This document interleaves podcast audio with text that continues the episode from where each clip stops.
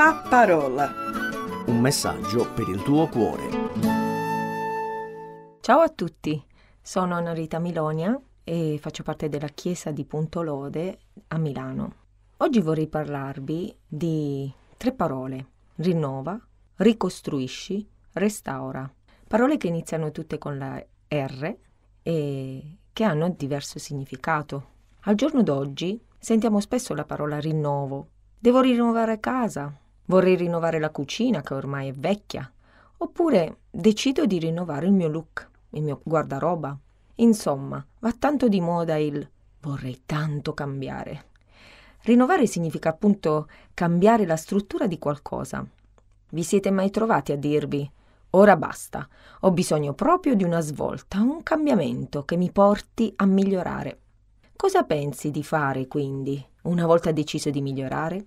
Sicuramente ti metti all'opera, vedi come poter raggiungere quell'obiettivo, giusto?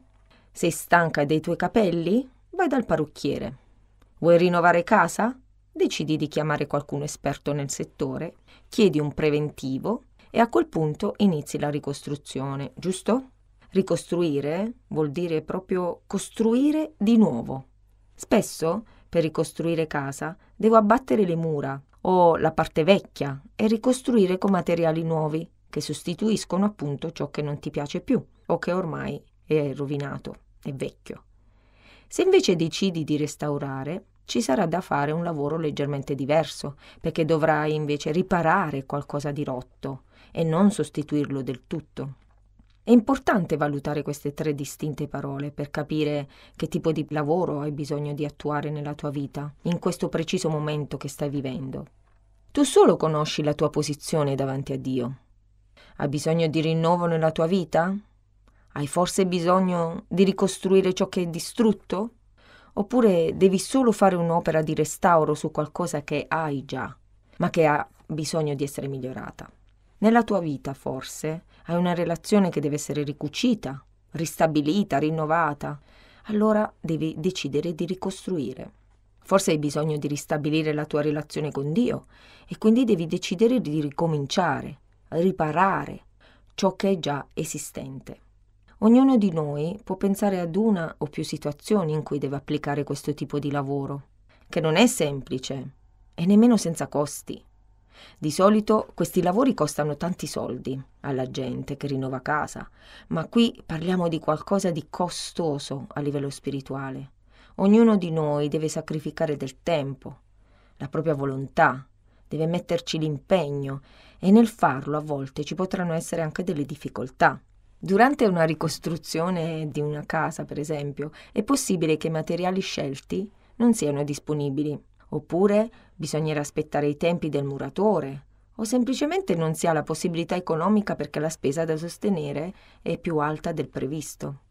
Anche ricostruire o rinnovare e restaurare a livello spirituale o affettivo ci possono essere delle difficoltà. Il nemico è sempre in agguato per mettere i bastoni tra le ruote ed impedirci di andare avanti e migliorare.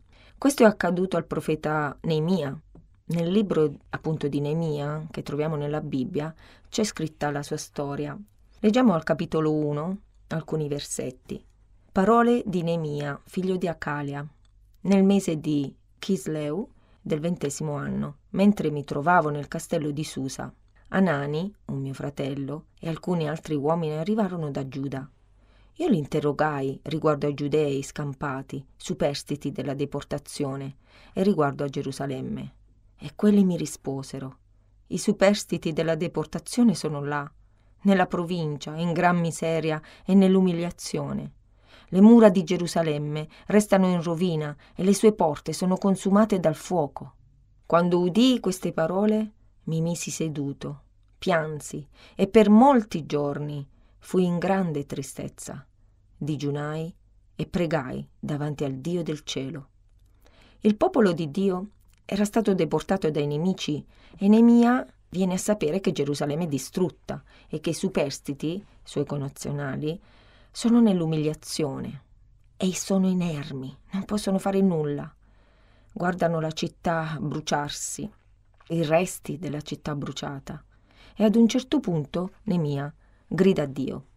Abbiamo agito da malvagi contro di te e non abbiamo osservato i comandamenti, le leggi e le prescrizioni che tu hai dato a Mosè, tuo servo. Poi ritorna al suo lavoro e con il re, dove lui vive, al capitolo 2, è scritto così. Il re mi disse, perché hai l'aspetto triste? Eppure non sei malato. Non può essere altro che una preoccupazione. Allora fui colto da grande paura e dissi al re, vive il re per sempre. Come potrei non essere triste quando la città dove sono le tombe dei miei padri è distrutta e le sue porte sono consumate dal fuoco?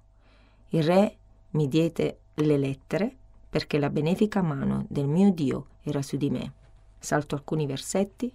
Al versetto 9 mi recai presso i governatori d'oltre il fiume e diedi loro le lettere del re. Il re mi aveva dato una scorta di ufficiali e di cavalieri. Quando Sambalat, il coronita, e Tobia, il servo ammonita, furono informati del mio arrivo, loro furono molto contrariati dalla venuta di un uomo che cercava il bene dei figli di Israele. Vedete, il re gli ha dato delle lettere per poter passare e andare appunto a ricostruire le mura della città. Però ci sono questi tre uomini che sono contrariati da questa sua venuta. E più in là Nemia incontra il popolo quando arriva, il suo popolo, e dice così al versetto 7 del capitolo 2. Allora dissi loro, voi vedete in che misera condizione ci troviamo. Gerusalemme è distrutta e le sue porte sono consumate dal fuoco. Venite, ricostruiamo le mura di Gerusalemme e non saremo più nella vergogna. Raccontai loro come la benefica mano del mio Dio era stata su di me e riferii le parole che il re mi aveva dette. Quelli dissero, sbrighiamoci e mettiamoci a costruire. E si fecero coraggio con questo buon proposito. Al versetto 19. Ma quando Sambalat, Coronita, e Tobia, il servo ammonita, e Gesem, l'arabo, lo seppero, si fecero beffe di noi e ci disprezzarono dicendo Che cosa state facendo? Volete forse ribellarvi al re? Allora risposi loro Il Dio del cielo ci farà ottenere successo. Noi, suoi servi, ci alzeremo e costruiremo. Ma voi non ne avete né parte né diritto né memoria a Gerusalemme. Al capitolo 4, al versetto 6, dice Noi dunque ricostruimmo le mura, che furono dappertutto innalzate, fino a metà altezza, e il popolo aveva preso a cuore il lavoro. Ma quando Sambalat, Tobia, gli arabi, gli ammoniti e gli Asdodei udirono che la riparazione delle mura di Gerusalemme progrediva e che le brecce cominciavano a schiudersi, si indignarono moltissimo e tutti quanti assieme si accordarono di venire ad attaccare Gerusalemme e a crearvi del disordine. Al versetto 9. Allora noi pregammo il nostro Dio e mettemmo delle sentinelle di giorno e di notte per difenderci dai loro attacchi. Quelli di Giuda dicevano le forze vengono meno ai portatori di pesi e le macerie sono molte. Noi non riusciremo a costruire le mura. I nostri avversari dicevano, essi non sapranno e non vedranno nulla, finché non saremo piombati in mezzo a loro. Allora li uccideremo e faremo cessare i lavori.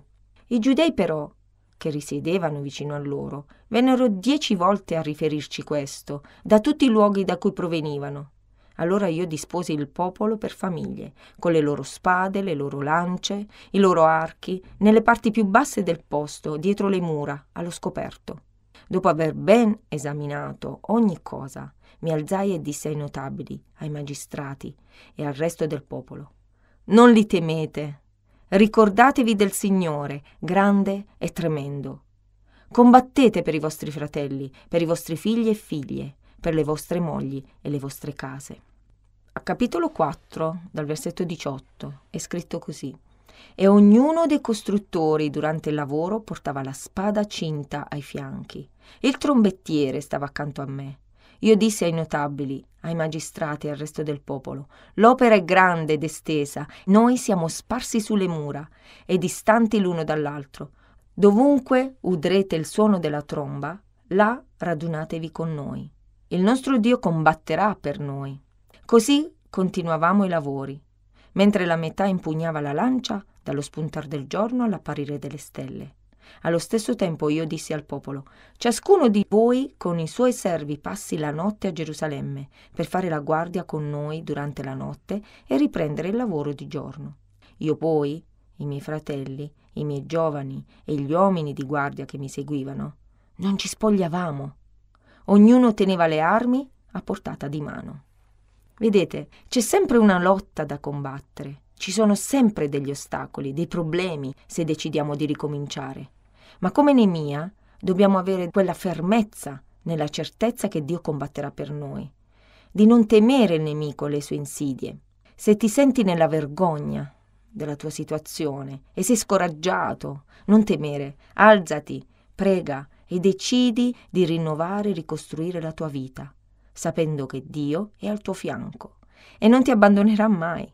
Giorno e notte, sii vigile con l'armatura di cui Dio ti ha fornito. La fede, lo scudo, la cinta della verità siano il tuo vestito. Nemia e i suoi uomini, abbiamo letto, non si spogliavano nemmeno di notte. Avevano con sé tutte le armi necessarie. Al capitolo 6, versetto 15, le mura furono portate a termine il venticinquesimo giorno di Elul, in 52 giorni. E quando tutti i nostri nemici lo seppero, tutte le nazioni circostanti furono prese da timore e provarono una grande umiliazione, perché riconobbero che questa opera si era compiuta con l'aiuto del nostro Dio. Potente parola del Signore. Se senti la vergogna su di te, nel momento in cui decidi di rinnovarti, quella vergogna cadrà sul tuo nemico. Quando tu decidi di ricostruire tutti attorno a te saranno presi da timore e il tuo Dio sarà glorificato. Cosa stai aspettando? Cosa aspetti? Buon lavoro. Grazie per il tuo ascolto. Alla prossima. Ciao da Anna Rita. La parola. Un messaggio per il tuo cuore. Se ti è piaciuto questo programma, allora scarica l'app di CRC e scopri di più. Condividilo con gli amici.